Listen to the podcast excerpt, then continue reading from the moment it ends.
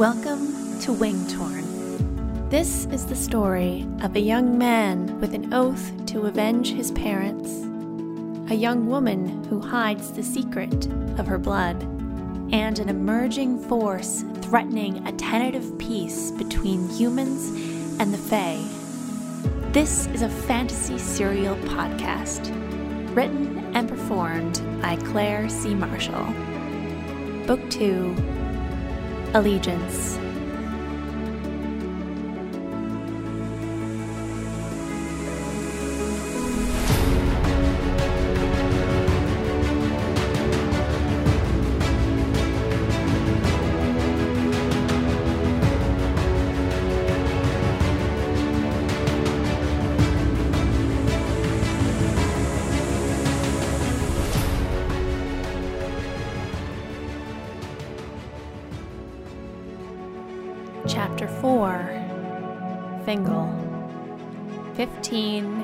Years ago.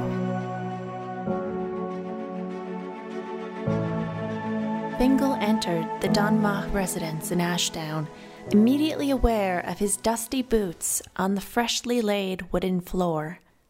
The kitchen was before him, equally new. The long wooden table with four chairs, the cabinets and the counters clean and sparkling, and the staircase leading to a landing upstairs. Another hallway beneath the stairs led elsewhere in the house, perhaps to the outside, towards the second structure. The heat from the wood stove burrowed deep within him. He hadn't realized how cold it had been outside until now. Riona's gaze widened at the stove, and her face broke out into a delighted grin. Weeks of small campfires had taught the previously privileged child to appreciate a proper source of heat. The smell and comfort of home was undoubtedly present in this house, which filled Fingal with equal parts regret and fear. Anything that felt like home could be snatched from him at any time. But perhaps not at this moment. Not only had Fingal walked into a stranger's home, he'd stumbled upon Nora and Donnoch's reunion with their child. The child was a healthy lad, swaddled in a knitted white blanket. Tufts of dark hair curled around his scalp, and his face was contently plump. He was still waking from his nap.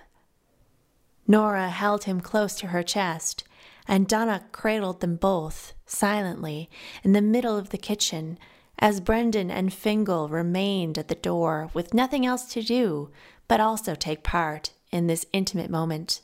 Connor was the child's name, as if Fingal could forget, for that was all that Nora would speak of during their long journey to Ashdown. Fingal wasn't annoyed by this. Nora and Donnoch had risked much to have a child in wartime, and Nora had brazenly gone on dangerous missions while Connor was still in the womb, as if Donnoch or Brendan could have stopped her. But when Connor decided he'd like to see the world with his own eyes in a three day standoff in the rocky flats outside of Canterbury, well, Donnoch had to draw the line somewhere. Connor couldn't stay and fight with them. So Donnoch had taken Connor, just days old, out of the crossfire and had carried him all the way back here to Ashdown, where he would be cared for by Donnoch's parents. Nora had been devastated. She couldn't go with them, as she had been severely injured and weakened by the fight and the birth. It was a dark time. The separation had nearly driven her mad until Donnoch returned, and even since, she'd never been the same. That had been months ago, an eternity. He set Riona down. Riona, too, seemed captivated by the tiny human in Nora's arms. There probably weren't many human babies in the castle during her mother's reign. She looked up at Fingal, her gaze inquisitive. Outside, something rumbled, followed by shouting. Nora gasped and covered Connor's ears, yet Donnoch just smiled. He kissed Nora on the back of her head and headed for the hallway beneath the stairs. I thought, I thought I heard Mother's voice. Probably minding the construction. I'll go. Nora barely noticed his exit. She was whispering to Connor, tears rolling slowly down her face as she stroked his swaddled back. His head lulled slightly as he struggled to open his eyes. Brendan approached, hoping to finally hold his nephew, Yet Nora turned from him to saunter listlessly about the room like a tormented ghost. He probably needs more sleep, Nora muttered, more to herself and Connor than the rest of them. Well, I'll be lucky to get some, what with the work being done. Do you know what they're building? Fingal asked. I think it's some kind of store, Nora replied distantly. She slowly paced the length of the table as Connor cooed. Why would anyone build a store when they already have a market close to town? Brendan asked. Nora shrugged with one shoulder. It doesn't matter. We're not staying here long. I hope. Donnoch said he'd build us a house, somewhere nice. Presumably that meant the Donmagh residence was not to Nora's standards, Fingal mused. This seemed in contrast to just minutes ago on the road, when she'd been excited to arrive at the stability that Ashdown had promised. He really couldn't blame her. Seeing her child again, after all this time, must have put her desires into perspective. On the other hand, this house was a fine example of craft and skill, suitable for any family with young children. Fingal didn't think Donnoch could build her much finer, not without considerable time and effort. Riona finally mustered up some courage and approached Nora, blocking her path as she looked up at mother and child. Can I meet him? It was probably the only thing Riona had ever asked of Nora, and she nearly teared at the half fae's request. Grinning, she knelt before Riona and positioned baby Connor so they could properly become acquainted. Connor, however, seemed more interested in returning to blissful slumber in his mother's arms. Hello, Riona said diplomatically to the sleepy babe. Are you having a good dream or a bad dream? The baby's eyes fluttered open as he looked at Riona with his large blue globes, taking in the half fae child. Gah! Connor cooed, pointing lazily at her. What does that mean? Riona asked him, frowning. Did you have a good sleep or no? Connor, sensing Riona's confusion, curled his teeny fingers into a fist and babbled at her contentedly. Riona swirled around and expected Fingal to provide an explanation for Connor's undignified response. Amused, Nora touched Riona's shoulder gently Oh, he's too little for words yet, Iris. Soon he'll be babbling just like you. Her gaze was hopeful and full as she drank them both in. She ran her thumb across Connor's forehead, looking at him as only a mother can at her child. Though he's so precious, just like this. Fingal felt like an intruder. He stared at the floor, at Riona's bare feet. He'd have to get her some shoes. He'd thought that every day on their journey here, and yet no market they'd passed through was good enough. Her perfect feet needed to be adorned with the sturdiest, toughest boots, and yet Fingal knew that he would never be able to afford such an item, as the perfect shoe for Riona existed only in his dreams. Still, the responsible course of action would be to go to the pitiful Ashdown market to see what they had. Something was better than nothing at this point. That was the right thing to do. This house, this family. Nora and Brendan were his family, yes, but somehow with Nora hovering over their new baby, with Donnoch's family outside tending to the construction. Fingal didn't have a place here, and Riona even more so the creaking of a door elsewhere in the house. Then, shuffling of boots. Donnoch appeared from the hallway beneath the stairs once more, accompanied by an equally tall woman who shared his resemblance. Sharp nose, penetrating gaze, and a sincere face lined from years of running her family's multiple business affairs.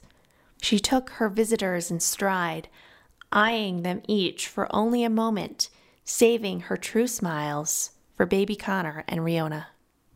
Hello, she said warmly, clasping her hands together. I am Molly, Donnoch's mother. If you wish to call me Mrs. Dunmore, you can, though I admit I find it odd. On the Drottitched Isle, it was tradition for a child to combine and adopt his parents' names as his own, and add it to a slew of combined names. Connor's full name would be Connor Donnoch Nora Donmagh, at the very least. The longer the full name, the more notable the lineage. This wasn't unlike Fae traditions, though pointing that out would ostracize one from polite conversation. With trade from the Isle at an all time high, folks like Donnoch used only the first two or three names for convenience, taking a second or third as a family name, as family names were far more common on the continent. Once, Donnoch had admitted to Fingal that both his mother and father had twenty names each a notable lineage indeed. Nice to meet you, Male, Fingal said, bowing his head in respect. His hands were too dirty to shake, and as she did not offer first, Fingal assumed it best to keep his hands to himself. I'm Fingal. This small one here is Riona. Riona wrinkled her nose before turning her gaze to Mahle. Mahle was lucky as she earned one of Riona's rare smiles. Well, aren't you pretty? Male said to Riona. She nodded approvingly to Fingal. I'd not heard you had a child, Fingal. Donnoch had apparently filled in his family on their adventures, to a point. I'm minding her, for now. Ah, no more needed to be said. Many children had been left orphaned by the war. Male swiftly changed the subject as she sized up Brendan. So you're the lad who's looking for fame and fortune? Maybe, Brendan said, with absolutely no modesty. Well, perhaps we can do something about that. Plenty of opportunity for those willing to put in the work, especially now. But before we get to that, she touched Donnoch on the arm. Has Donnoch told you I've invited the whole village over tonight, in honour of your arrival home, safe and sound. Fingal felt queasy. We ran into Captain Stovall on the road. He mentioned he'd be stopping by. Good. Everyone is invited, of course, including Captain Stovall and his men. All good lads, young too. His men? How many Imperial guards were stationed in this small village?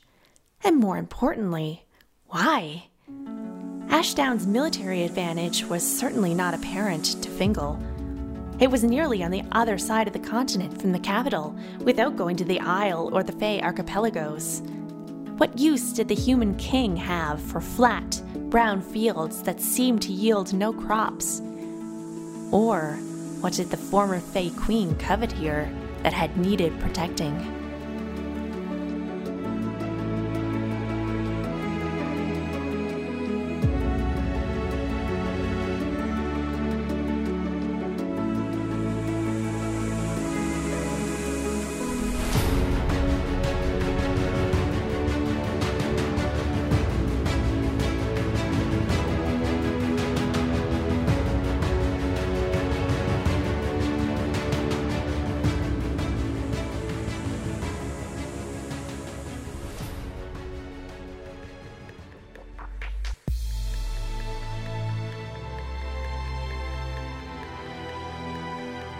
You're listening to Wingtorn. Today's episode is brought to you by Gear and Sea, a young adult post apocalyptic novel by Claire C. Marshall. In a broken world where human children fight to survive, best friends Ty and Rayleigh embark on a harrowing journey of friendship, loyalty, and sacrifice when they befriend a large robot. Read the first chapter for free at gearandsea.com. That's gearandc.com. And now, Wingtorn continues.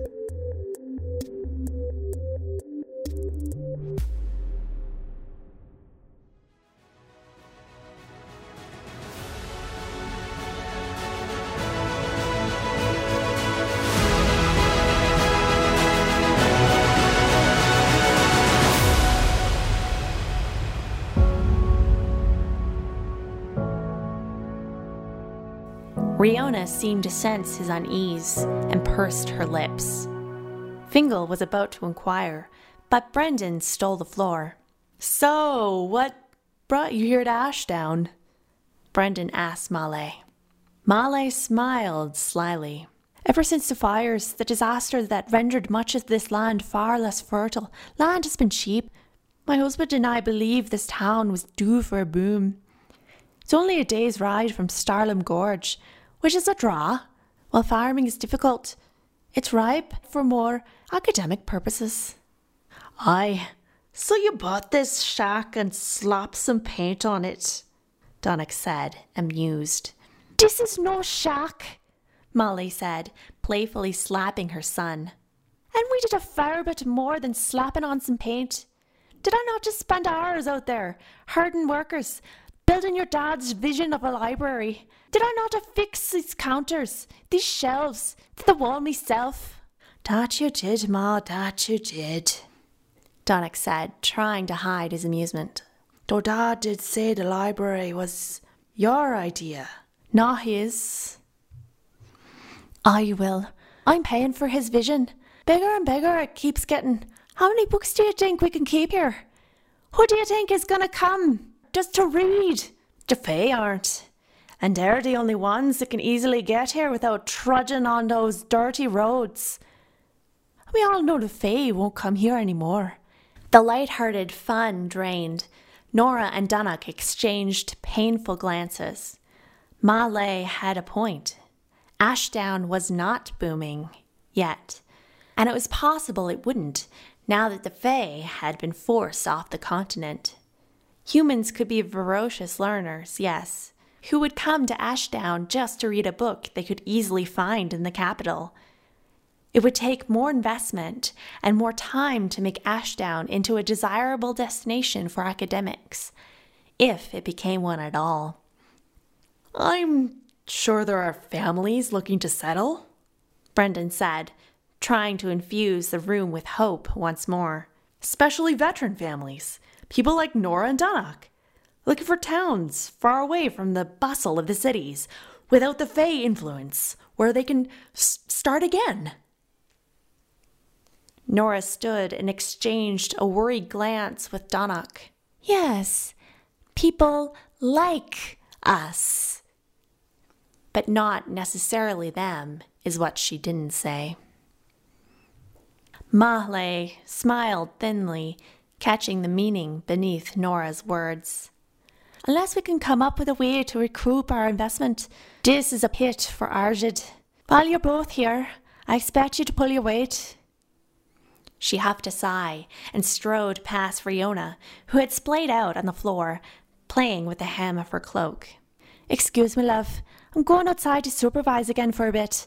Dinner will be ready in two hours, and the guests will be here before that. Nora, Get a pot and get something started. Make sure it doesn't boil over. And Donnoch, you'll make sure. Donnoch cut through his mother's orders with a smile. Maybe you should relax. She waved at him dismissively as she opened the front door. Ah, you will sit down and relax. You've had a long journey. I have a business to run. With that, she was out the door again. Donnoch, I don't want to work here, Nora protested in a harsh whisper. Or live here in this house. I want to have our own house, raise our own family. Connor made an annoyed sound in solidarity with his mother. We don't have to do anything, Donnoch replied. We can go anywhere you like after we appease my mother for a few days. I barely saw her when I deposited my son here, and far before that, she assumed me dead, as you remember. I have to honor my blood. We can go to the Drottitched Isle, right? Brendan chimed in, eager. Your family, they can set me, or uh, they can set us up there, right? Aye, we can see to that, if that's what you want. Donnoch tried to calm the ratcheting tensions between the Dorr siblings, yet he barely seemed up to the task. His gaze fell upon Fingal. Do you have any particular idea of where you'd like to go from here? Fingal had hoped Donnoch wouldn't ask, because he couldn't give a satisfying answer. He could only stare at Riona. He could go with Brendan to the Drottitched Isle and seek work, build his fortune. He could bring the girl. The two of them could do as Nora wanted and build a house and live together. This sense of freedom was wild territory for Fingal. He was used to fulfilling his immediate needs seek shelter, fight that Fae coming at you, hunt food, don't tell your friends you made a promise to an enemy queen. I should put Riona down for a nap, Fingal said. It seemed the right thing to say and to do as the guardian of a two year old. A first step into the future.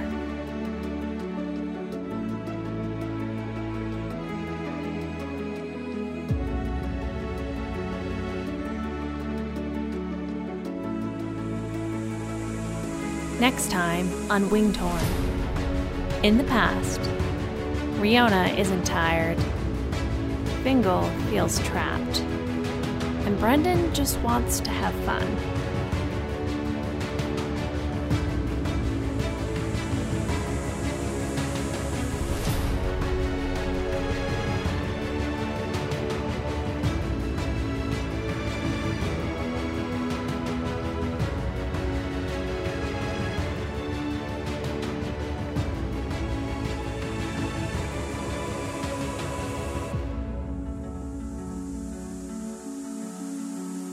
Thank you for listening to Wingtorn. This episode was written, performed, and produced by the author, Claire C. Marshall. If you want to learn more about my books, please visit wingtorn.com.